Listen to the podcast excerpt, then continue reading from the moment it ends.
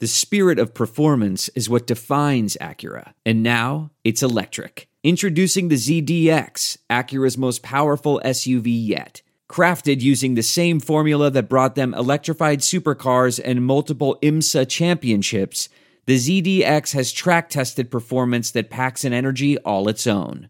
Unlock the energy and order yours at Acura.com.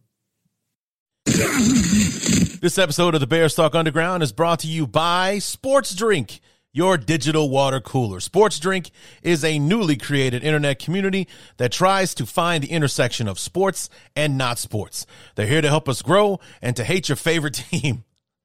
A rising tide lifts all boats, so go check them out online or in social. Go to sportsdrink.org or open Instagram and type in sports drink, spelled like sports drink, but without the vowels. So S P R T S D R N K. All we ask is that you close the door behind you. We're trying not to let out the funk. What's up, guys? Back for our second team in the NFC East. This time, the newly named Washington Commanders, uh, who were defending NFC East champions coming out of the 2020 season. They, uh, you know, had a losing record, but they were the ones that were standing, the last man standing in the NFC East to make a playoff run. And, uh, you know, they were the team that, that seemingly were the only ones that gave Tampa Bay a, a game in their playoff run on, on the, the Super Bowl in 2020. They, and they seem poised to do it again in 2021. A lot of high hopes going into the year, and unfortunately, it didn't work out. They got off to another slow start. They had another like midseason run there, uh, got themselves to 500 after like a two and five start. But uh, you know the slow they they kind of fell apart there at the end. Had this weird schedule where they had five straight division games at the end of the uh, the season and whatnot, and uh, you know things just did not go well uh, for that team. And um, here we are in 2022, uh, looking to uh, manage. They trade for Carson Wentz, and uh, uh, the, you know, it, unfortunately, this happened yesterday after uh, I spoke to Brian, but uh, they just re-signed uh, Terry McLaurin, and you know, we talked about him and his future uh, with the team uh, before they, you know, officially signed the extension and whatnot. So that's why we don't mention it during our talk, but.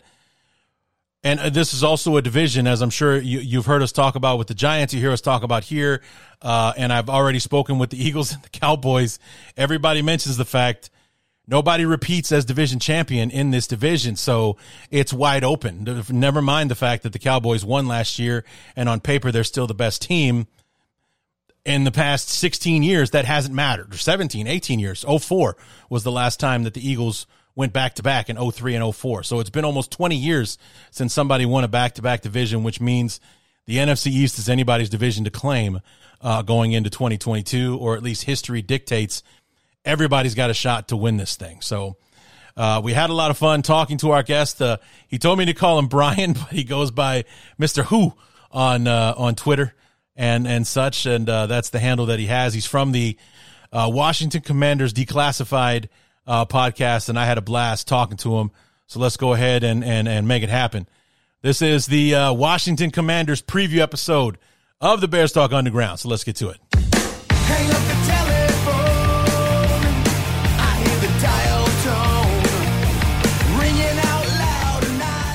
As we make our journey through the NFC East, our second stop uh, through our through the division uh, leads us to uh, to DC or Virginia or Maryland, wherever the hell the Commanders are playing these days. And uh, here to help us out with the uh, with pre- uh, previewing the 2022 command. That's going to take some getting used to the Commanders thing, but Mr. Whoo, Mr. Whoo, how we doing, man? Hey, pretty good, pretty good. And I, I won't, I, I, won't make you call me Mister Whoo. You can just give me, uh, you can just call me Brian. Brian. All right, cool. That's just that was your your handle. That's the name of your show. So yeah. I was like, yeah, Mister Whoo. All right, cool. Yeah, uh, you know, like I, I, my my Raiders guy is his name is your boy Q. So, you know, he allows me to call him Q, but his handle is your boy Q. So I, uh, uh very nice. Yeah. Very nice. So I was like, why not? You know, hey, it's what you want to call it. I'll call you that. No problem. So, uh, but welcome, welcome to the show. Thanks so much, Thank uh, for, for joining us. And, um, uh, real quick tidbit, uh, before we get started. Um, as you know, your, your head coach, Ron Rivera, uh, was a Chicago Bear famously on the 85 team and played for the Bears several Absolutely. years. I've actually met him. Oh wow. Yeah. Okay. Uh, it was kind of a chance. How was it? It was ch- it was a chance encounter. Um, I wanted to freak out because there was an 85 bear standing in front of me. Right, uh, But it just so turns out that I was working at the time uh, when I was working as a uh, a ride attendant at Six Flags Great America in the Chicagoland area. Oh, very nice. Uh, he, his wife, and his son were coming on my ride, which was the Yankee Clipper. It's a flume ride, a water ride. Right. and right. Uh, I was the person that decided how many people. Okay, you two in this boat, you two in that one, you know that kind of thing. And I Yep. gave Ron Rivera and his wife their own boat. So oh, very nice. Very like, nice. Ron Rivera, how about that? so so nice to meet you. As it's you know ninety six degrees in the middle of July here. You know you you stood in line. It's like, dude, if I'd have known you were out there, there's no way you're standing in line all this time. So, but Right. uh, anyway, yeah. So I got to meet him real quick and uh, gave him his own boat, and he thanked me on the way out, which was cool. So, um, yeah. So there, I met Chico Rivera. It was pretty cool. Um, The- anybody who I've talked to who's met Ron Rivera have all said really glowing, very nice things about him. That he's personable, he's nice, he's not arrogant or anything like that. Just down to earth, uh, you know, just a, just a real person. So uh, that that fits with uh, all the other stories I've heard about him, and that's that's pretty cool. Yeah, that was this was back in summer of '98, so I think it was even before he started coaching, um, Yeah, or at least yeah. coaching at the NFL level. I don't know what he did before uh, he started coaching with Lovie uh, with the Bears, but um, yeah, was not the happiest guy in the world when we let Ron go, um, let him off to San Diego, and you know he's been on that journey ever since. Absolutely. Uh, but um, you know, he was uh, definitely one of my favorite assistants with uh, during the Lovie Smith uh, era. He was uh, he was our DC in 06 when we went to the Super Bowl. So um, Wow. hated to see him go. But um, let's talk about your commanders. First thoughts on the name, and also because I'm a uniform snob, the uniforms. How how we feeling about the change? So the the name, you know, at the very beginning, uh, you know, I I, nec- I wasn't necessarily a fan of it, but I was happy to have a name. Right, right the football team is not a name; it's a designation. It is like, oh, hey, pasta, right? You know, it's not. Uh, it's it doesn't tell you who you are, or it doesn't give you an identity. Um, so when we got Commanders, yeah, Commanders does sound a little cheesy, but it's a name. It's something that you can root for. It's something that you can get behind. So it's grown on me. Uh, I'm happy that we've got it now, um, as opposed to just football team. You know, uh, everybody would always make the same dad joke. Hey, you're the football team. You know that that kind of got old after uh, Sure. you know uh, ten minutes. So good now with the Commanders. And I was very, very impressed with the uniforms. I was really, that was kind of my big thing. Okay, what are the uniforms going to look like? And uh, the helmet is probably one of my favorite. It is a matte color with the W on the side and a stripe down the middle, and it just looks really, really cool. So I am digging these uniforms now. We've only seen them kind of on um, you know, the players in like a promotional, you know, type photo shoot, right? There hasn't been any games or anything. This is it. We've got an Amex Platinum Pro on our hands, ladies and gentlemen. We haven't seen anyone relax like this before in the Centurion Lounge. Is he connecting to complimentary Wi Fi? Oh my, look at that, he is! And you will not believe where he's going next. The Amex dedicated card member entrance for the win! Unbelievable! When you get travel perks with Amex Platinum, you're part of the action. That's the powerful backing of American Express. Terms apply. Learn more at americanexpress.com slash with Amex. I want to tell you a story. It's a story about a scandal, broken relationships, gossip, rumors, money, corporate rivalry, and a broom. A performance enhancing broom. My name is John Cullen. I'm a comedian, podcaster, and for 20 years, I was a semi professional curler. And I want to tell you the story about how a single broom almost imploded the 500 year old sport of curling. We felt like we were bringing a knife to a gunfight. It's the story of a superstar and his fall from grace. I was being dragged through the mud. It's the story of two brother entrepreneurs with a dream. I said, that's great news. It's a story of intrigue. I still don't understand why we want to keep his name secret. The full story has never been told, so I'm going to tell it. Broomgate How a Broom Almost Killed Curling. It was a year I'd like to forget. To listen to Broomgate, search for Broomgate in your favorite podcast app. That's all one word Broomgate. like that. So I'm excited to see what it looks like in in game action. But uh, from everything that we've seen, the uniforms they look up to date, they look good. So I'm excited for that portion. I think uh, I think when it came to the look of them, I think they they knocked that out of the park. Which we don't we don't knock too many things out of the park here in DC, but uh, I think they I think the uniforms uh, we did a good job on. Well, you know, like I said, I'm, I'm a self-professed uh, a uniform uh, snob, and um, I was like the I, the only correction I had for the helmet was I wish they would have stuck with the gold slash yellow face mask. I, am not a fan yeah. of the red on red, uh, but I, I, love the the simplicity of the logo, just the just the one yellow stripe, the you know yep. the the matte coloring and things like that. I did like that. The, the uniforms were a mixed bag. I'm not a fan of the black ones. Not a fan uh, of the the black ones. It just doesn't do it uh, for yeah, me. I, I, w- I will say the black ones almost look kind of Steeler um, like, yeah, and yeah. Uh, I'm I'm hoping when I see them on an actual player in a game, it'll look different. Um, but that's probably my only knock on the uniforms is that black one does kind of look like Steelers, and I'm not a big Steelers uh, person in general. So uh, yeah, uh, I I hope that changes when I actually see it in a game. But uh, I think otherwise uh, they're not too bad. I have a sneaking suspicion that we might see that week six on Thursday night football when the Bears and the I keep wanting to call them the Skins for the I'm 44. I've been calling them the Redskins the first 40, 40 42 years right, of my life. Yeah. But no, uh, I mean we're, we're all struggling with it. it yeah, uh, it'll certainly take some time. Absolutely. When when the Bears and the Commanders play on Thursday night, you know Thursday nights, uh, you know, got that that uniform written all over it. You know. I, I, think so. I think they're they're probably looking to release the the black uniform for uh, a primetime game. I want to say later in the season, Minnesota. Um, you know, Kirk Cousins will be coming back. I think that's oh, a boy. night game. I think that may be the blackout game that they're looking for. Um, so yeah, I think you're right though. I think they're going to save that black one for a uh, primetime uh, type game. So Thursday night, that uh, certainly could be a target for it as well. All right. So real quick before we dive into the 2021 recap here, real quick. Um, I like to ask the same three questions of uh, our new guests, and um, those three questions are: Where are you from? Where are you now? And your favorite moment as a fan of the Redskins football team slash Commanders. Yeah, so I am from uh, you know what we here uh, in the Mid Atlantic call the DMV. So that's uh, the District of Columbia, Maryland, Virginia. In particular, I'm from uh, the Maryland area. Mm-hmm. Uh, still uh, in the the Maryland area here as well, and I, I, would probably say my I, I, wouldn't I wouldn't say it's my favorite memory, but it, it's one I remember the most and is you know very meaningful.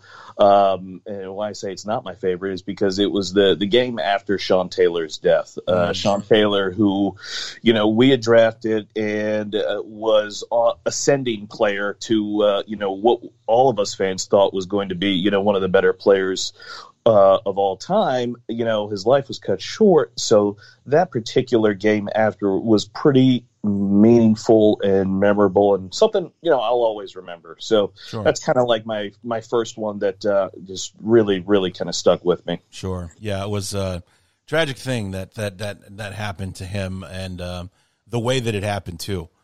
Yeah, um, the guy absolutely. was just protecting his house from you know some scumbag who broke in and and exactly. Uh, you know, shot shot in the leg. You don't really usually hear that's a fatal thing. But if you get hit in the right spot where that main main, main artery is, that's uh, exactly that tends to be all she wrote. So that was yeah. that was too bad when that happened. I I remember the uh, the opening play, which I believe it was Joe Gibbs. It wasn't thrilled about, but they you know left his position open on the field, and uh, the team you were playing got like a, a decent play out of it. Yeah, yeah. So they they um, uh, Gregg Williams at the time, who was the defensive coordinator, went uh, with just ten guys on the field.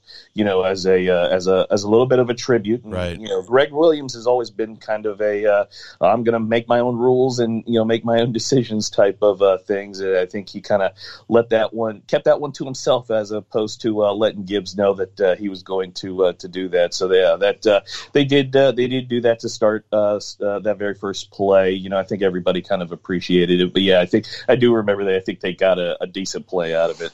Right, because I think they ran right at the spot where where Sean would have been, and that ended, exactly there was a giant hole right there, unfortunately. So right, right. So, so, let's talk about this 2021 uh, season because it was one of high hopes oh, for the absolutely. for for you guys. And uh, you know, after 2020, it's like granted, not the greatest record, you know, winning the division, but won the division nonetheless. And actually, in my opinion, uh, on their playoff run, gave the Buccaneers their toughest contest of the playoffs because they they smoked right by the Saints in the second round and they beat the the Packers, thank God, in the NFC Championship game, and then made mincemeat of Kansas City in the Super Bowl. And the only team that really gave them a game was Washington in that wild card round. Yeah, yeah. So coming off of that 2020 season, um, you know, there, there were certainly high, high hopes. The defense had played really well, and uh, yeah, just like you said, we gave uh, the Buccaneers in that uh, wild card game everything that they uh, they could handle. Now, you know, they they they they still uh, won with um, you know somewhat of a, a, decent margin. So heading into 2021, I mean, the expectations were high, especially for our defensive line. We've got four first round picks on the defensive line. That was expected to be the kind of heartbeat of the team, the strength of the team. Mm-hmm. And it really kind of went south right from game one. So, you know, one thing that, uh, you know, most people don't know, uh, you know, unless you're following the team, um, the commanders did make a big push to uh, trade for Matthew Stafford uh, before that 2021 season. But obviously, he went with the Rams. And, you know, our fallback plan, um, you know, and I don't know why this was the fallback plan, but uh, it was. Um, uh, Ryan Fitzpatrick, mm-hmm. and uh, you know he lasted a quarter and hurt his hip um, and yeah. was gone. And immediately we were on the backup quarterback, Taylor Heinicke, undrafted free agent, you know, hero of that uh, that playoff game uh, the year before. So, um, you know, uh, Taylor was a great story. You know, uh, very nice guy.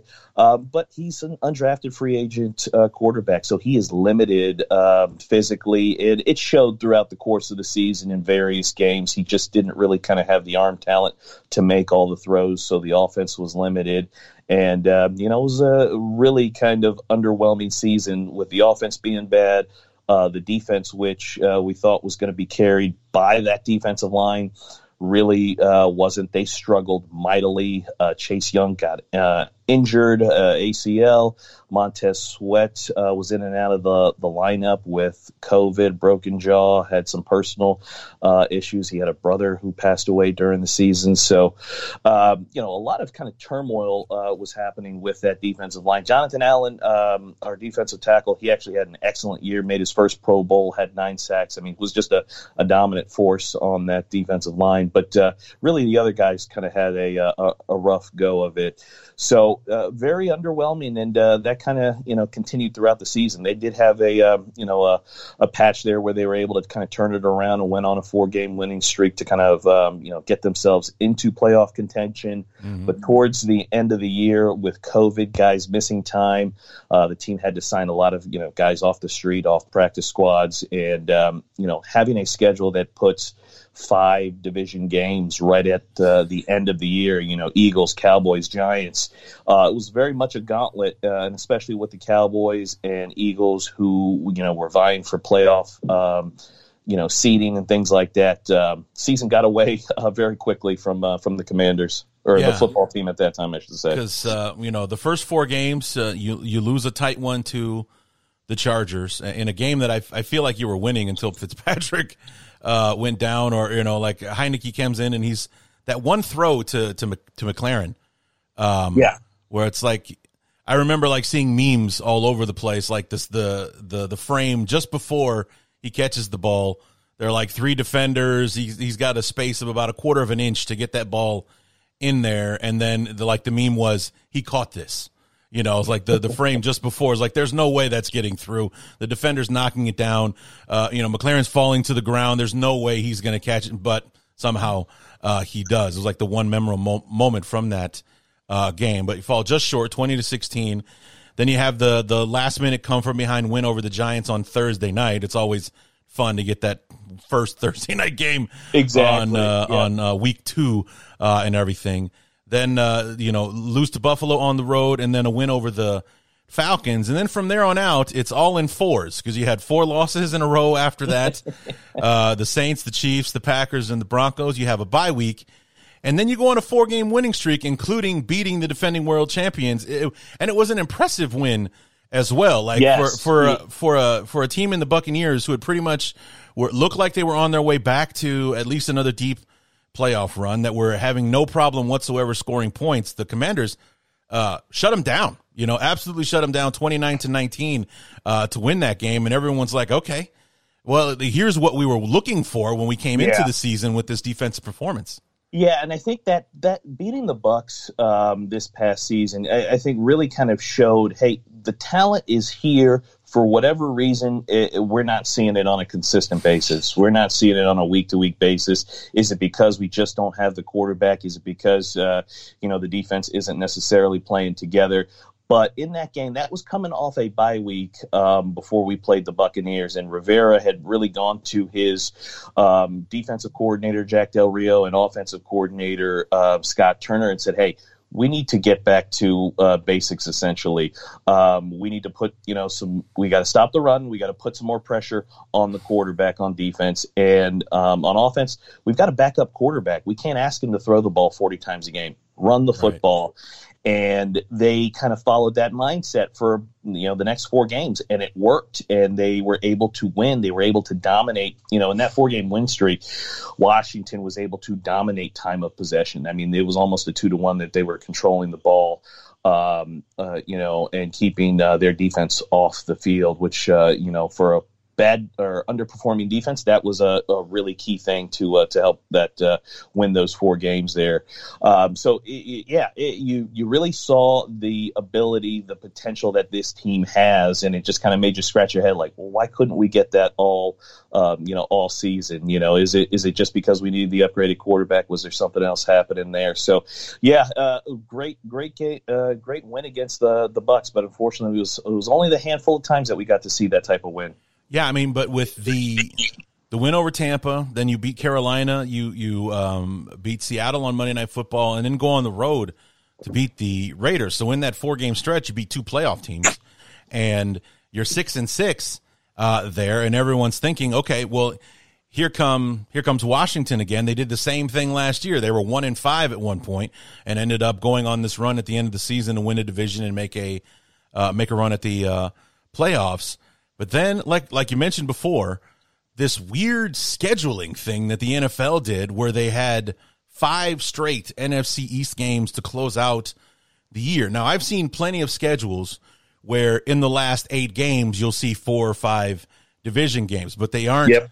all in a row at the end of the season. There's like I know Goodell likes to finish out with like at least one or two division games at the end of the year, but five straight, including a four game stretch here where it was Dallas, Philly, Dallas, Philly before you finished with the Giants at the end of the year. And, you know, you had the four, lo- four game losing streak to in, in the two matchups apiece to Dallas and Philly. And then, uh, were able to beat up on a Giants team that was literally phoning it in that last week of the season.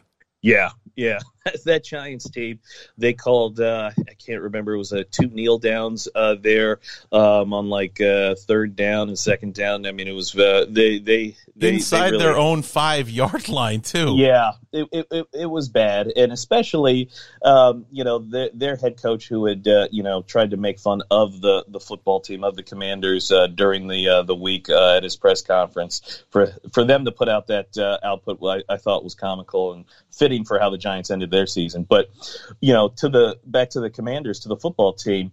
Um, yeah, that was a rough stretch to end the year. So, I mean, by that point, we had Chase Young and Montez Sweat, our, our two big, athletic, fast defensive ends, were gone.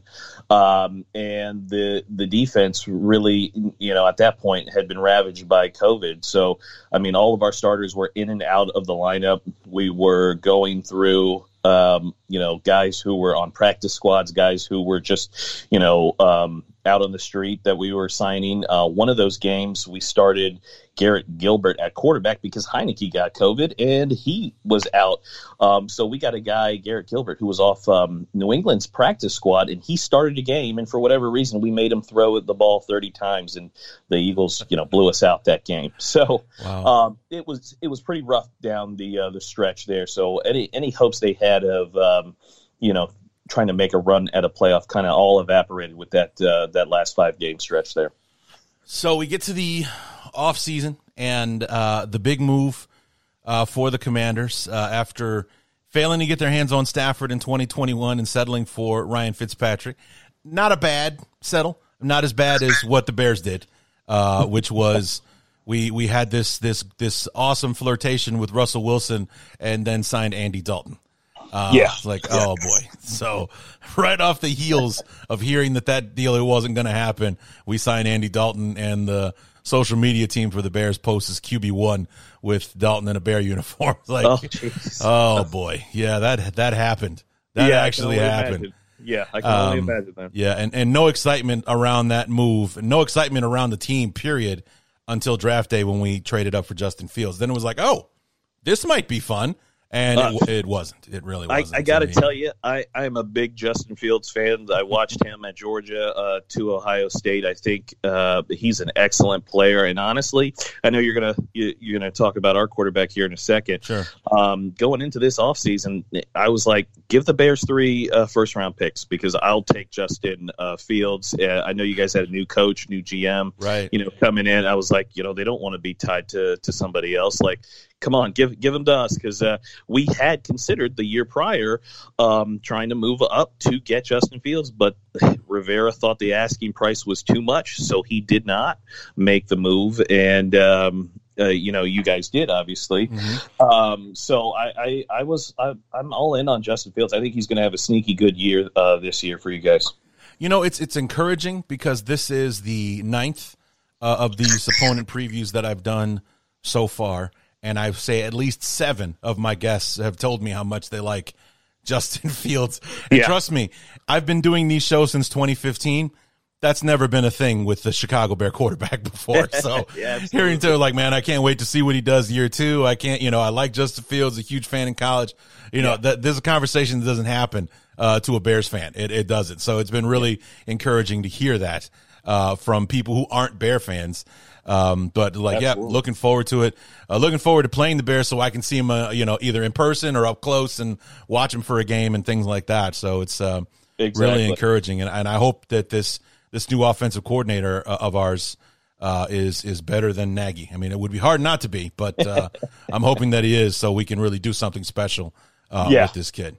Uh, no, I, I, think he's going to have a good year. Hopefully, he has a good year, except when we play them. But uh, yeah, I'm uh, I'm really rooting that's, for him to uh, to do well. That's the other sentiment that gets shared with me. Like I can't yeah. wait to see him play, but I hope he dies like a dog when he plays us. But right, exactly. otherwise, I hope he has a great 16 game schedule aside from the 17th where he's playing us. So yeah, uh, that's the other sentiment I keep getting uh, yeah. with that. But when it comes down to it, the Commanders trade they swap second rounders they trade a 2022 third round pick and a conditional third in 2023 to take Carson Wentz off of the Colts hands. Now, is this something? I mean, were you were you happy about this when it happened? Is it something you've warmed up to, or at you know, or as it has been in my situation with the Bears from time to time, something you just ended up accepting over time?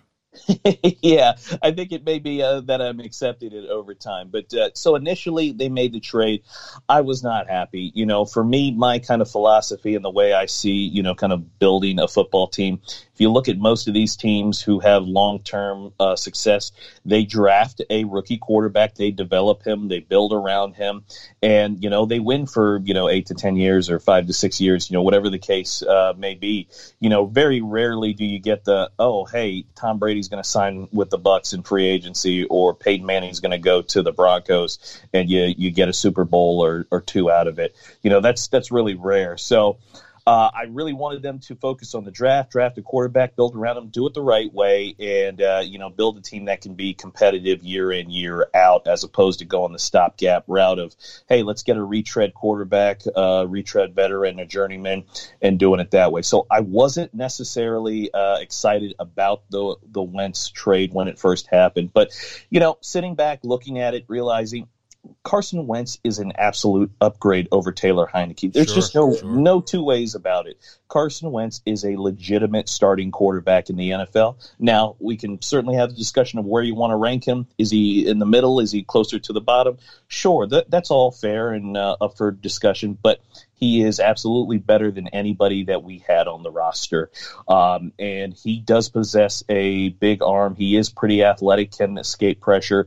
And that those are things that you know, we really didn't have in this offense. I mean, Heinicke's arm was very limited. I mean, there, you know, you mentioned that Terry McLaurin catch in that first game, but that was really kind of a microcosm of our offense. Terry ran his full route. He was actually open. He had to stop and come back and contort his body to make that crazy catch against uh, the Chargers. But it was only because Taylor Heinicke's arm was pretty weak and he was often late on his throws. So, you know, we needed somebody who could kind of take that offense to the next level and, uh, you know, hopefully potentially take some of the pressure off the defense having to be out there so much. And I think those are some things uh, that Carson Wentz can do. Is he a cure all? Is he a fix all? No, absolutely not. I don't believe he's uh, you know, that player that we saw in 2017 where he can essentially kind of carry a team. He can make up for other flaws in your team. I don't think he's there.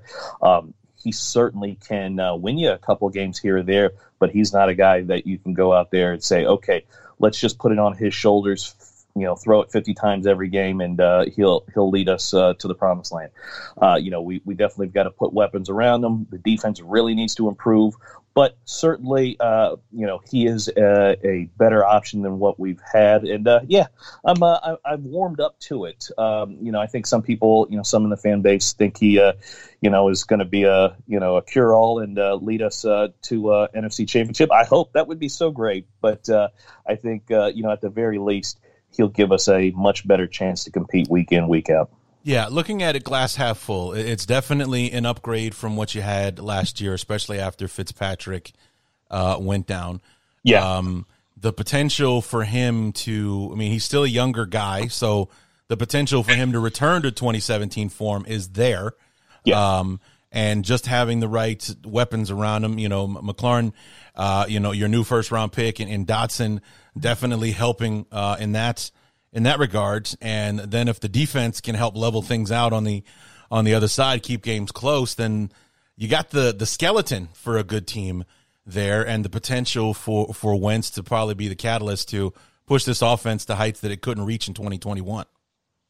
No, absolutely. And I think, uh, you know, with our draft that we just had, you could definitely tell there was a concerted effort to give Carson Wentz weapons and to help the offense uh, a lot more. You know, previously we'd kind of been that defense focused. I mentioned the four first round picks on that defensive line. Uh, you know, the first round pick was a wide receiver. Um, you know, the third round pick was a running back. A fifth round pick was a tight end. Um, so there were certainly efforts made to um, give Carson more options, more weapons. Um, that way, he has the ability to to utilize that big arm and that quick release that he has. So before we dive a little bit further into the draft, there the free agency period um, looked like it was more about letting guys go than it was about bringing guys yeah. in. Um, yeah. You you know you sign Andrew Norwell away from Jacksonville. That's turned out to be like more of a trade because Brandon Scherff goes to Jacksonville yeah. in free agency. You sign Andrew Norwell uh, in response. You sign Trai Turner, another guard away from the Steelers. You re-sign J.D. McKissic. Um, you re-sign Cornelius Lucas, which all due respect, got a big laugh from Bear fans. That guy was a disaster uh, in Chicago. But I guess it's kind of like him and Charles Leno.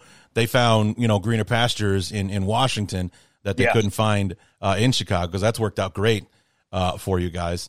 But uh, on you know Tim Settle's off to Buffalo. Matthew Ioannidis is is um, Nidus, he went to sorry. Carolina. Yeah, he went to Carolina. Yep. I, I mentioned uh, when we were talking before we started recording, Kyle Allen, your your other backup goes to Houston and Ricky Seals Jones uh, stays in division, goes to the Giants. So I mean, was was there no cap cap space to to make moves, or is Washington just not the destination it used to be as far as that goes? Well, it, it's kind of a combination. So yeah. certainly the uh, it, it's not the destination that it used to be, but uh, more so it's about the approach that Rivera. So Rivera here isn't just a head coach; he is head football decision maker, uh, front office, um, and head coach, and he's chosen or opted to go with the kind of limited free agency um, approach more heavily focused on the draft uh, and getting players that uh, he's comfortable with. So former Carolina, uh, f- former Carolina Panthers players that he's coached uh, is kind of the trend that he's brought in here recently. And then also too, the team is in the middle of a big contract negotiation with Terry McLaurin, which is going to cost a lot of money. Right. So um, you know we've had the reports here that the team has kind of been earmarking funds for that um, extension or contract. And uh, so I think a lot of it also has to do with that, right? Uh, the ability to kind of go out and sign a big name. Um, you know, kind of limits them uh, with what they want to do in regards to that uh, Terry McLaurin contract, and also when they traded for um, Carson Wentz. That was a uh, you know quarterbacks make a lot of money, and his cap number certainly filled up a lot of space because you, you go from yeah. Fitzpatrick and Heinicke to all of a sudden Carson Wentz salary. Uh, you know, there's a there's a big difference in uh, those two salaries uh, right there. So um, you know, uh, it, it, was a combination of things. Certainly, we're not the destination that we we used to be. Uh, Rivera's approach of kind of uh, slow playing free agency, just kind of focusing on homegrown talent versus um, you know getting spending a bunch of money in free agency, and Terry's contract certainly kind of played into into that role. Uh, but uh, yeah, I think you, you, mentioned it. The two smart ones that I um, you know signings that I thought. Andrew Norwell, he is a starting guard, um, a little bit older, but he is a high level uh, guard who can uh, who's pretty durable and will give you 17 games. Trai Turner, same thing. Uh, both those guys played under Ron Rivera in Carolina. Both of them uh, played under our offensive line coach, John Matsko, also in Carolina. Uh, and both were former Pro Bowlers in the system. So I expect them, you know, to, to come in and contribute right away. And, you know, really these past two years, we, we thought the defensive line here in Washington would have been the strength. It's really been our offensive line. They have really uh, done wonders. They've opened up a lot of holes in the run game. They've kept some of these quarterbacks we've had, some of these mediocre quarterbacks we've had, you know, up off the mat. Um, you know, a lot and have performed very, very well. So, yeah, um, free agency, uh, not much to speak of, but certainly uh, there were a couple of gems in there. Yeah. How old are you, by the way? 39 years old. So, not really old. I mean, were, do you remember the 91 team? I do. I do remember the the '91 team, and one of my favorites know, of all time, the '91 it, squad. Well, I, I, I think it's it's one of the better football teams. Uh, I mean, that team also had like four shutouts or something like that. I mean, yeah. they they were just an exceptional football team all the way around. But something here uh, in the DC area that you know all fans you know kind of relate to or kind of take pride in. We've always had pretty good offensive lines. We've had some right, really good Hogs. Yeah. Yeah, we've had some good offensive line coaches as well. You know, Joe Bugel, then to Bill Callahan, now to John Matsko.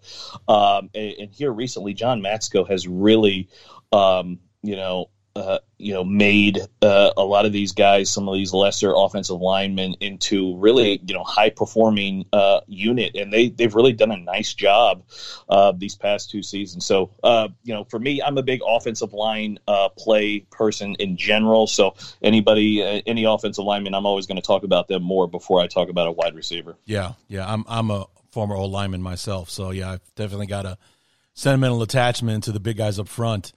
Um, uh, and everything. So, but yeah, I mean, like I said, '91 was uh, right in my wheelhouse. I was 13 in '91, so that was a, oh, nice. a yep. pretty pivotal year in, in life. And you know, '91 was a was a fun year uh, in the NFL. That was the year the Falcons were doing, you know, had MC Hammer on the sidelines, yep. and they out of nowhere win the division and uh, things like that. And then the Redskins are one of the more complete teams we've had in the last 30 years uh, yes. or so. I mean, top to bottom, defense was awesome. Mark Rypien was magic that year and throwing the football all over the place to Gary Clark and Art Monk and all those guys. And uh, it was just a really fun team uh, to watch. And uh, 91, they beat the crap out of us. Um, you know, the Bears started that year 4 and 0, and then we played the two Super Bowl teams back to back and got our asses handed to us. It's like, well, yeah. I think we've just been shown where we rank uh, in this whole thing because we were, you know, kicking ass 4 and 0. Then we played the. We played the Bills one week and then the Redskins right behind it, and one loss was worse than the one before it. So yeah. I was like, oh boy. And, uh, you know, Redskins 14 and 2 just went on a tear won the NFC title game like 56 to 10 or something yeah. crazy like that. So Yeah. yeah, certainly, certainly one of the more um, you know uh, dominant teams that we've seen, Mhm. and probably one of the more forgotten. I think when uh, whenever anybody looks at Super Bowl champs, they often get missed uh, that '91 team. But uh, yeah. Yeah. they were they were very very dominant on both sides of the ball, like you said. because it came on the heels of like after 91 then the cowboys dynasty was Yep. right on the heel 92 93 95 those three super bowl wins in four years went a long way in kind of erasing the greatness of that 91 squad. So it was Yeah, uh, unfortunate that it went down that way. So all right. So we, we touched upon it before. Let's talk about the the draft. Um so going into it was dotson like a top choice as far as fans. I know that he was getting mocked to, to Washington uh, quite a bit, or at least a wide receiver was, because no one really knew what order those receivers were going to go in Yeah, uh, in in the draft. And uh, but you know, sixteen comes around. Here here comes uh, the the Redskins. I still do it I, all the time. well, like just like I keep calling the Chargers San Diego. I still say Yeah. San Diego's when I Oh, refer I, to the I, Chargers. I do the I do the San Diego one multiple times. Yeah. so no, no So, worries, no worries. It's been like five, six years. I still call them San Diego. So, oh, Yeah, but anyway, here comes Yeah. Washington. They're on the board. You traded down, right, to get to 16? Yeah, Right. Yeah. So heading into the draft, really, you know, the the consensus was we need a weapon, right? We we need more offensive firepower besides Terry McLaurin, and we need to get Wentz, right? You know, hey, Wentz is going to be our quarterback, then go all in. Get Wentz another weapon. So wide receiver was pretty much every you know that had been the reporting that we were going to target. So everybody was kind of on the same page. Now, which guy was it going to be? Garrett Wilson out of Ohio State, Drake London, USC, Chris Olave, another Ohio State guy.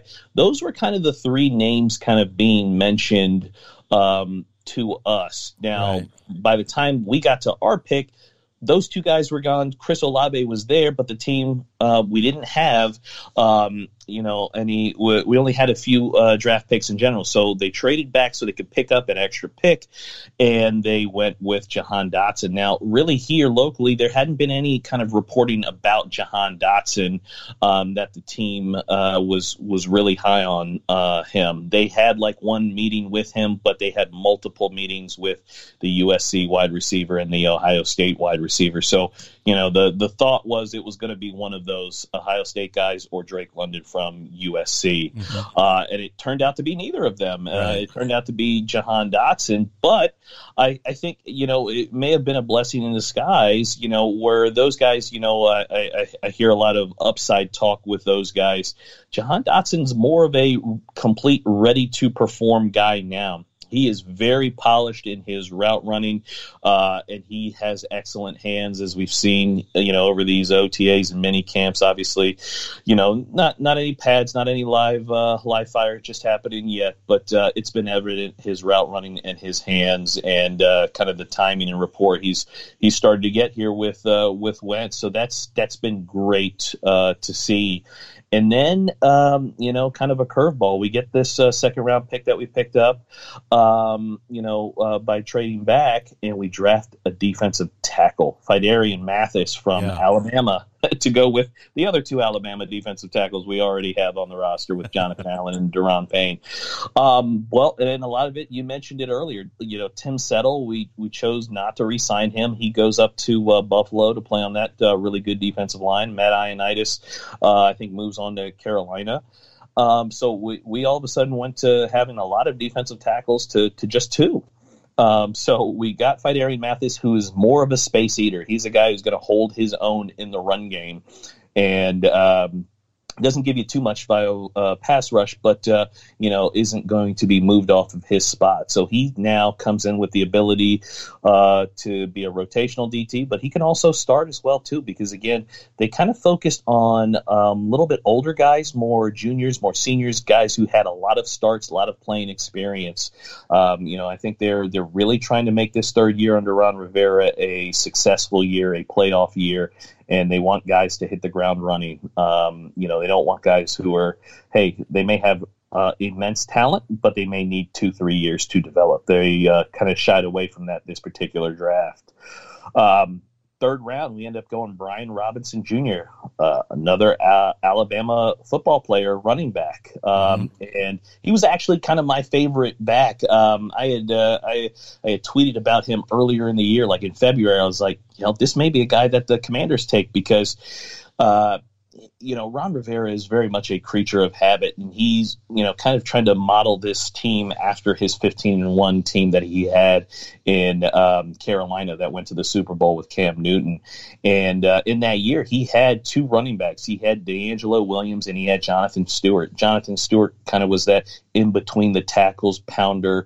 Um, you know, had really good vision, and uh, that's kind of what I saw in Brian Robinson, the running back from Alabama. And uh, you know, and you know, lo and behold, after we draft him, Ron Rivera makes that same kind of um, you know comparison between him and Jonathan Stewart and uh, uh, his Carolina days as well too. So I think they're going to use him between the tackles. Gibson will be out in space more, uh, maybe catch some more passes, screen passes, those types of things where he can use that explosiveness he has uh, little bit more as opposed to between the tackles and let Brian Robinson do that. And then from there, you know, we we continued to get some guys, Percy Butler, um, free safety from uh, Louisiana, Cole Turner, tight end, Nevada. Uh, we got a guard, Chris Paul uh, from Tulsa, and then uh, a defensive back, uh, Christian Holmes from Oklahoma State, who actually um, has a you know good uh, you know chance to stick on the team and play a lot. Uh, our secondary is pretty thin right now. We've got a couple of guys, but uh, in terms of cornerback, we really have the two starters, and then uh, it's kind of wide open from there. So um, I know he's uh, he's turned some heads uh, with his play in the slot here over the uh, the mini camp and OTAs here recently. But yeah, big focus for the draft for Rivera and his team were um, some older players, guys who are you know may not necessarily have a high upside, but they've got a um, a very uh, high floor who.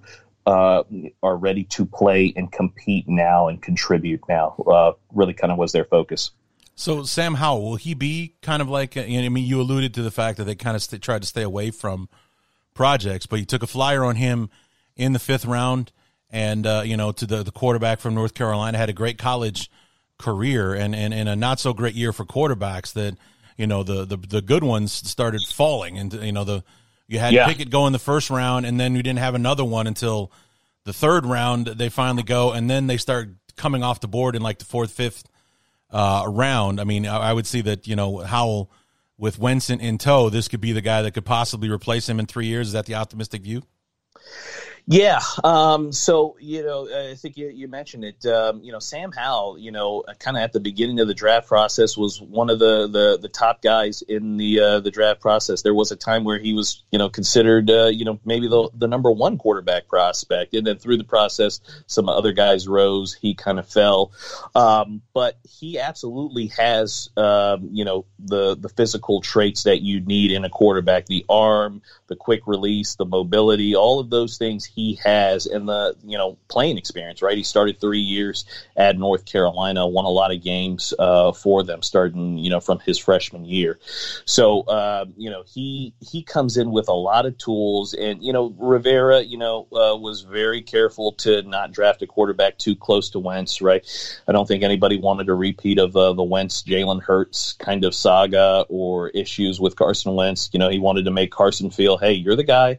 You know we we need to get another quarterback on the roster, but uh, you know it's uh, it's your show, nobody else's. So um, the fact that he fell to the fifth round was you know was definitely surprising to uh, me, uh, and I'm sure to other Washington fans. But yeah, I think uh, you know he is certainly a guy who has all the tools and can be that uh, you know whether it's a long term backup uh, or if he you know if we all think that he can develop into a long term starter because uh, Heinicke uh, this is his last year on his deal and uh, I imagine you know that we just drafted Hal that Howell would kind of fill that Heinicke role moving forward past this year. I don't uh, foresee them re-signing Heinicke unless um, you know something crazy kind of happens. But um, we it's funny on, on, our podcast we had actually interviewed Sam Howell's uh, offensive coordinator in February of this year, um, offensive coordinator Coach uh, Phil Longo, and he uh, you know, kind of painted us a, uh, a picture of Sam that, uh, you know, I was like, well, this guy's got to go, uh, you know, first round, second round. And uh, it was very, very amazing or very kind of shocking that he fell as far as he did.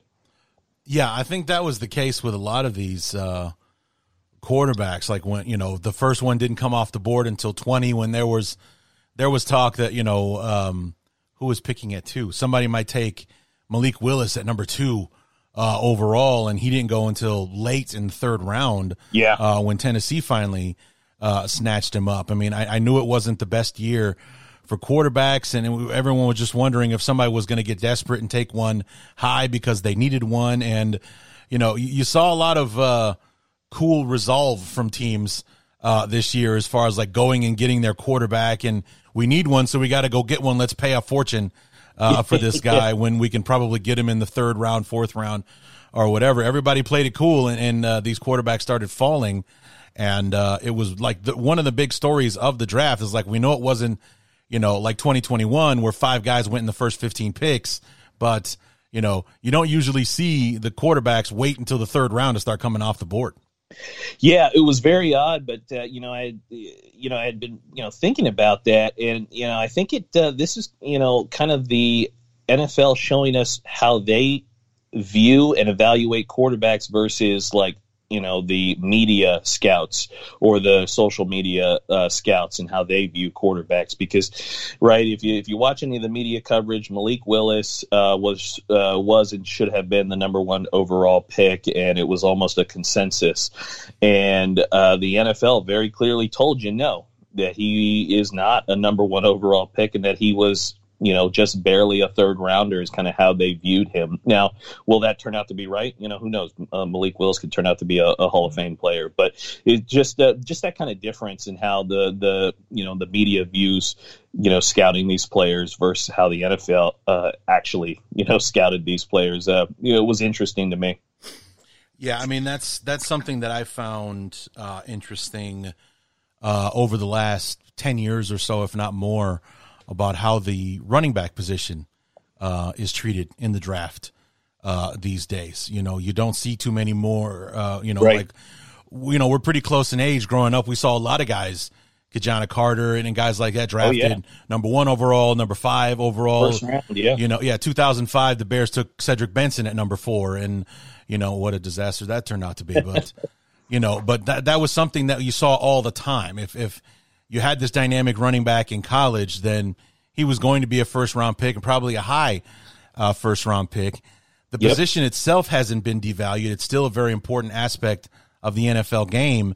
But I think NFL GMs and, and scouting departments have all realized you can find super talented guys day two, day three, and you know you can come in and, and get this guy on the cheap for four years and then you move on to the next one. And, and, the Bears, that's something that served the Bears very well. I mean, our, our current running back's a late third round pick. The running back before him was a fifth rounder. Tarik Cohen was a fourth rounder, you know, and things like that.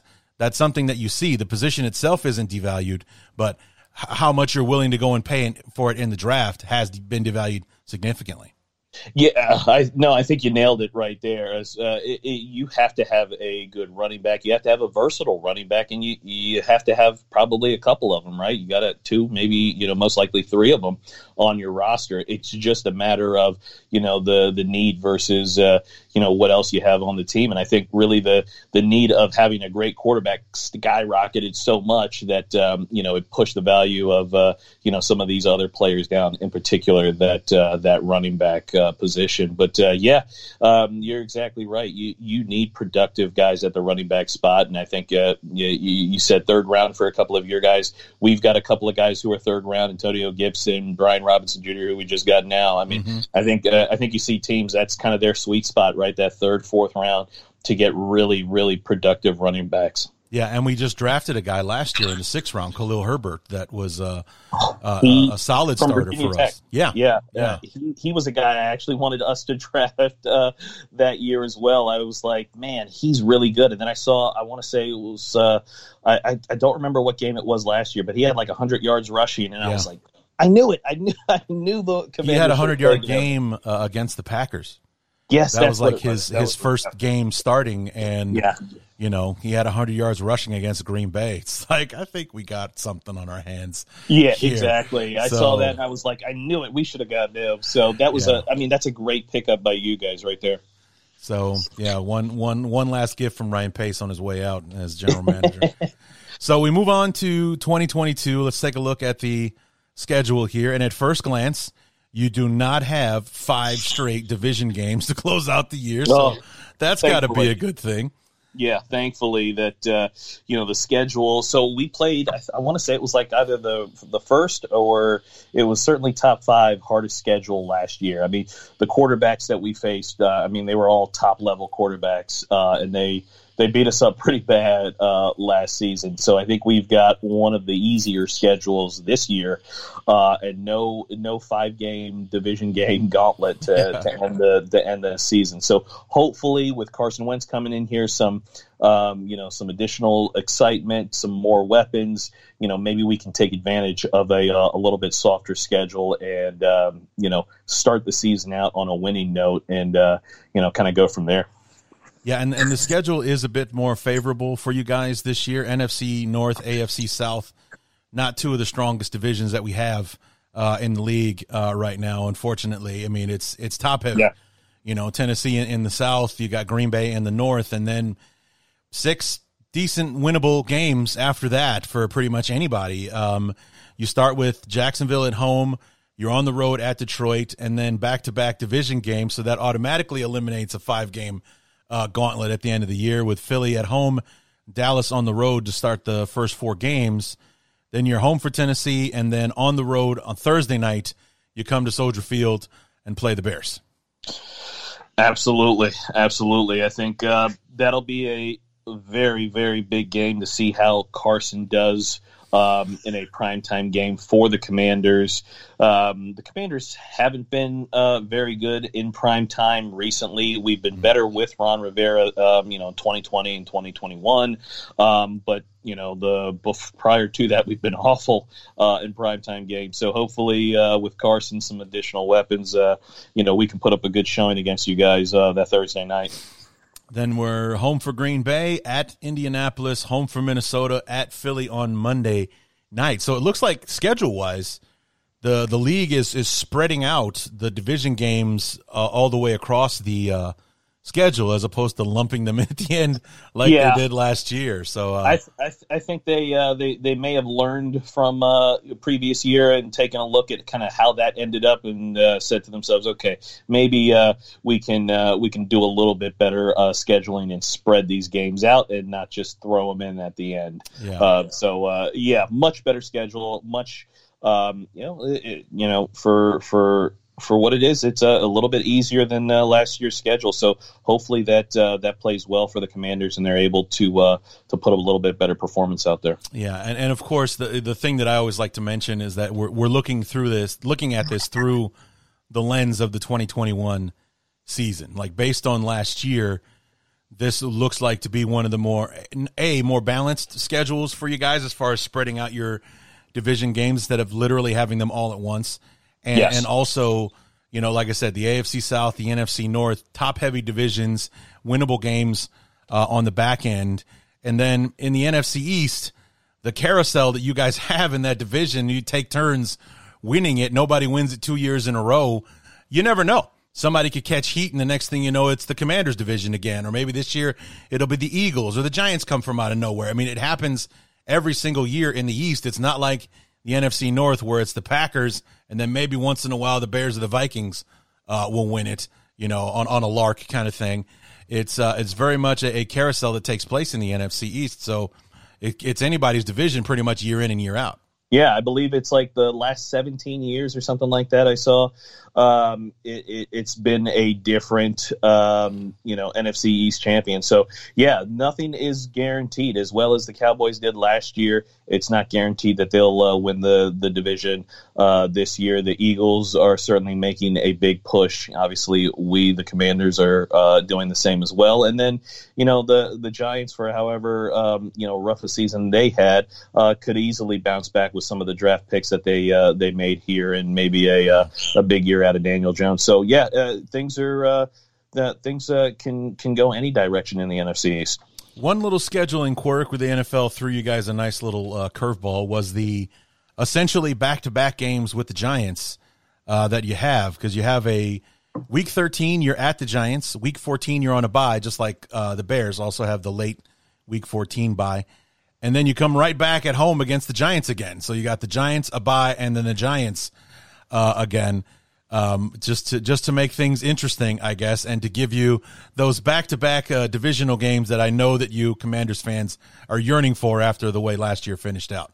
yeah, absolutely, and especially you know we, we we did pretty well against the Giants last year, so so hopefully that continues. But yeah, it is a little odd to uh, to have the Giants. Uh, um, and then have a bye, and then have the Giants again. But uh, you know, I, I, think from the Commander standpoint, right? Well, we have that bye, and then the Giants have to come to FedEx Field. Mm-hmm. Uh, the, that first Giants match, if we go to New York, so we'll be rested before we have to go cross country and play the uh, the 49ers. 49ers so, yeah. You know, typically those cross country trips don't do well for the traveling uh, team. So hopefully that uh, helps us out. That we'll uh, we'll have been at home the past uh, the prior two weeks, and that uh, in preparation for that um, San Fran game. And then to finish out your home, you got back to back home games: home for Cleveland, home for uh, Dallas to to close out the year. It's it's um, I, I like this schedule for you guys as opposed yeah. to the nightmare that I just saw in 2021. yeah. I did not know that that was happening in 2021. I'm sure I would have mentioned that uh, had I seen that. But you know, five division games in a row to finish yeah. out. I mean, I, as a Bear fan, I'd have been pissed if it was Green Bay, Minnesota, Green Bay, Minnesota, and then we finish with Detroit. I'm like, what the hell is this? You yeah. know, it's like seriously, what are we trying to do here? Yeah, I mean, there had been seasons where there was like three division games, you know, to end the the year, but um, five, the way they had it set up there. I mean, when when we looked at it, it was just kind of like, is this is this a mistake? Did they, you know, how how, how did they uh, come to that conclusion? But um, yeah. I, am glad to see they corrected that this year, and we've got a, a little bit more even schedule in terms of uh, where some of these uh, or when we play some of these teams. Uh, but yeah, to end the year against Cleveland, uh, you know, is Deshaun going to play? We don't know yet. And then Dallas, Dallas is a rivalry game for us, so that'll always be a a big week here in the DMV. You know, as as as much as you know, a ch- I, a child of the '80s, would would love to see the Browns return to the form that I grew up watching them in. Those two classic AFC Championship games they had with the Broncos there yep. uh, in the '80s. Um, I hope Deshaun Watson doesn't ever play a down of football for them. Yeah, you know, I really hope they have to eat that trade like the dummies that they were for uh, for making that trade and uh, before any of this was resolved. Yeah. You know, I mean, it's just it's disgusting what he's alleged to have done. And you know, when with all those people, uh, women, I should say, coming out of the woodwork, some of it is true. You yeah, know, some of no, it, it, you know, may not be guilty with all of them, but it, he's definitely racked up a few. That's for sure. Yeah, it uh, with with each story, the more heinous than the next, it is. Uh, you know, just kind of you have to sit back and say, Browns, what were you what were you doing? You know, you, you couldn't let the process play out, then make a determination. You had to to go and make this move, fully guaranteed two hundred thirty million dollars. You know, before just anything. You know, so just, it, I just could. Well, here's the thing with Deshaun Watson, and we're kind of you know getting off the trail here, but we're with Watson, number one, I was I was not surprised that somebody would trade for him. I was floored that uh, Caserio, the GM for Houston, got the asking price that he basically stuck to the whole time.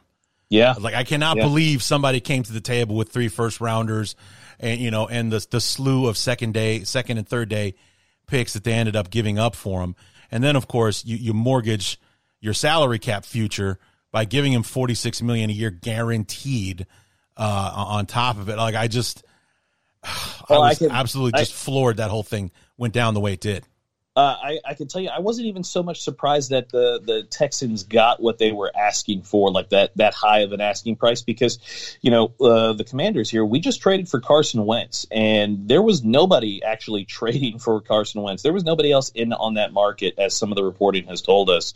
Uh, so much so that the the you know the owner of the Colts, you know, was not really happy with Carson, and they were really kind of seconds away from just flat out releasing him. You know, so we essentially bid against ourselves. So you know, uh, there's always going to be a desperate NFL team who says, you know what, take all of these draft picks, take all these players, you know, whatever, you know, to to to satisfy you know their quest for a quarterback. So, uh, not surprised that uh, uh, you know a, a, big price tag was given up and paid to for a uh, for a quarterback. Yeah, I mean, I, I get that that's the asking price for a franchise quarterback, especially one who's in still got the prime of his career ahead of him, uh, right, and everything. But his particular situation, I mean, not only did they give up a king's ransom worth of picks they also signed him to an unprecedented contract. Yeah. Uh, on top of it, and you know, if there's any justice in this world, he probably won't play for the first two years of it. You yeah. know, kind of thing. So, absolutely, um, I, I, would uh, I would not be upset if that's what ended up happening to the Browns. Like I said, I'm I'm one of those guys that I you know I root for the underdog, and I would love to see the Browns be the Browns that I grew up watching again someday. But they get what they deserve, and however this thing turns out. So yeah, no, we'll we'll, we'll see here in the coming days how that uh, that ends up uh, for the for those guys. So back to your squad, uh, who did not trade for a uh, less than reputable guy. Um, yeah, and uh, you know what what do you what are you looking at? Because uh, like we just mentioned before, you know the the carousel that happens with the teams that win the division in the East. You have a, a, a more manageable schedule uh, than before. Not only in the fact that they didn't lump you with five division games at the end of it, you know, the five most important games you got, you put them at the end of the season there, so there's no margin for error. But you also have, you know, winnable games in your in the divisions that you end up playing this year. What what are you looking at as far as um, you know your your range uh, wins losses for the for the squad this year? Yeah, so uh, this is year three um, under Ron Rivera here, and you know he's come in here and said, uh, you know, hey, it takes five years to turn around a culture, and, and, that may have been true, you know, ten years ago, but we've seen rebuilds happen much faster, much quicker in the NFL. Um, you know, right in front of our eyes, right? It doesn't take five years for a team to uh, to to to be a consistent winner. Um, so Ron needs to win now. We we were seven and twenty, or excuse me, seven and nine in his uh, first year in 2020. We were seven and ten uh, last year in 2021. Um, seven wins that that's just not good enough. Uh, the the talent is there. Is it talent that uh, can get you an NFC Championship game, Super Bowl? No, you know we're we're we're still a ways from that, but we should have a winning record. You know, uh, being able to be above 500, uh, you know, win the division, um, maybe potentially win a playoff game. Those aren't unreasonable expectations for this team and for the quarterback that we do have in place now, which is Carson Wentz. Like he's capable of that. So for me, you know, anything from you know nine to eleven wins is where we should be. Um, you know, knowing some of the crazy things that happens with our team, you know, we, we may be seven and ten again. Um, so you know, on the uh, on on the floor of it, you know, we're we're probably on that seven and ten. Um, if things kind of break our way, you know, nine, ten, eleven wins, I I think is very reasonable for this team um, because essentially, you know, the I think we just we talked about it this whole time here. Uh, you know, this NFC East is uh, very up and down and changes rapidly. So there's nothing, there's no one team that uh, you know, oh, we, we, we can't compete against. Yeah, yeah. I mean, and, and that's kind of like the real wild card uh, in this whole thing. You know, you we, we look at the schedule and, and how it turns out, the games that you you know, the opponent that you have. You don't have the toughest schedule in the NFL like you did uh, a year ago and, and things like that. And then the fact that, you know, every year somebody new in that division just seems to turn it on. I think it was like yeah. the the Eagles in 03 and 04 that were the last team to yeah. to win back to back divisions uh, in the NFC East. So I mean, it's been a long time since somebody did it twice in a row. Uh, you know, maybe the Cowboys are in a spot to do it again this year, but also at the same time, nobody would be surprised if it didn't go down that way. Yeah, exactly. Uh, you're right. It's those Andy Reid uh, Eagles uh, back uh, back a while ago that uh, were the last to do it. So could it be uh, Dallas? They're they're certainly in a good position, right, coming off a 12 win season. But we've seen them come off 12 win seasons with eight and eight seasons. Um, so um, it, it, certainly is anybody's game here in this particular division. And you know the Commanders, you know myself included, are hoping that that it's our turn. Amen to that. So. Um, well, Brian, I, this has been a lot of fun. Uh, this uh, helping. Thank you for helping us out uh, with no, previewing these uh, uh, Redskins football team, Commanders, team, whatever you guys are. Well, you know that's what we'll call you when we play uh, week number six. we look forward to having you back on to preview the matchup when we get ready for that week six Thursday nighter. And where can we keep up with you in the meantime? Yeah, so you can catch me on Twitter at Mr. Whoo with two O's, one. And then our podcast is Commanders Declassified podcast. Uh, we're available on all the audio platforms. Um, our YouTube channel is uh, Washington Football Team Declassified Podcast. Uh, we have a website too where we put up articles um, and different interviews that we do throughout the year as well too. So, uh, no, thank you for reaching out. Thank you for uh, having me on uh, your show. And you know, I I really do hope that um, Justin Fields has a big year. Hopefully, you guys get another receiver or have somebody who uh, who can help him out. Yeah, I I, um, I hope so too. I think 2023 will be the year for that to happen because Ryan Pace left the cupboard pretty bare going into the offseason. We're, we're we're light on cap space and we only had five draft picks uh, going into the into the offseason. Somehow Ryan Poles turned that into 11 picks. Oh wow.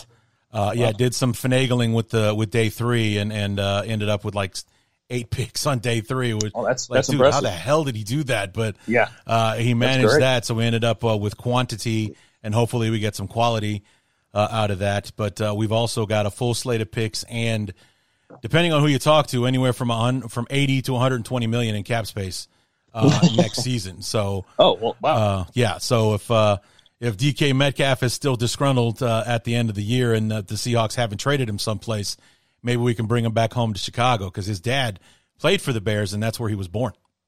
So, oh, well, then that uh, that looks like a perfect uh, matchup right there if I yeah. see it. So, and uh, hopefully the uh, the Commanders, for your sake, won't get crazy and and frustrated with McLaurin and trade him away. No, if if that happens, there uh, there there are going to be a lot of upset people here in yeah. Washington. Be so, blood in the uh, streets. Oh, it, it, it, would. I mean, he is a favorite here. Him, Jonathan Allen, Chase, that those guys are favorites here. Um, so hopefully, uh, you know, Rivera said he's not trading him. So hopefully that uh, that uh, is still true. Right. Well, Brian, thanks again uh, for for coming back on. We look forward to uh, talking to you prior to uh, week six and what will be a tight week for us both, wrapping up this the week before and getting ready for the week ahead. Absolutely. Thanks for having me on, man. Take care.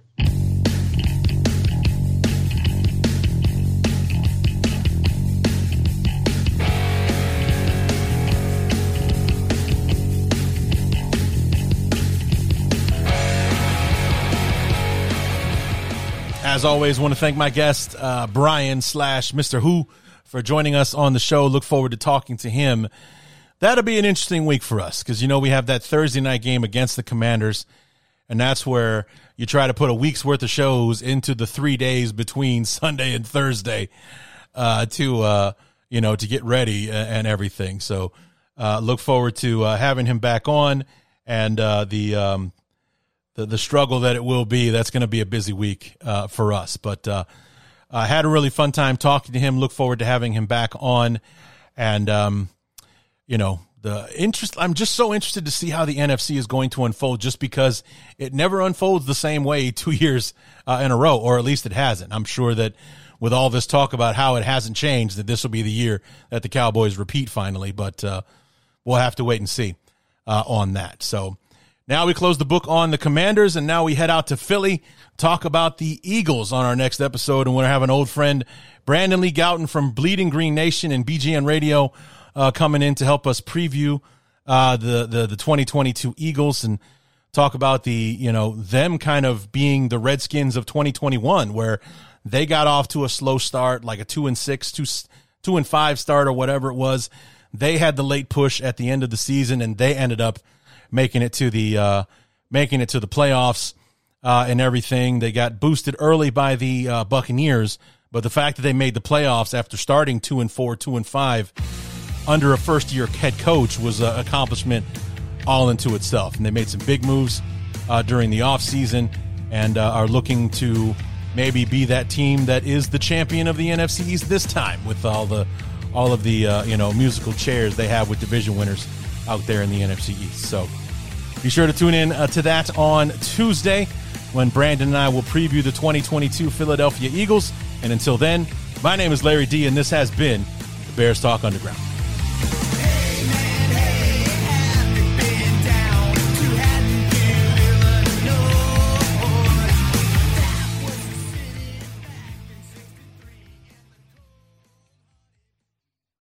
Look around. You can find cars like these on AutoTrader. New cars, used cars, electric cars, maybe even flying cars. Okay, no flying cars, but as soon as they get invented, they'll be on AutoTrader. Just you wait. AutoTrader.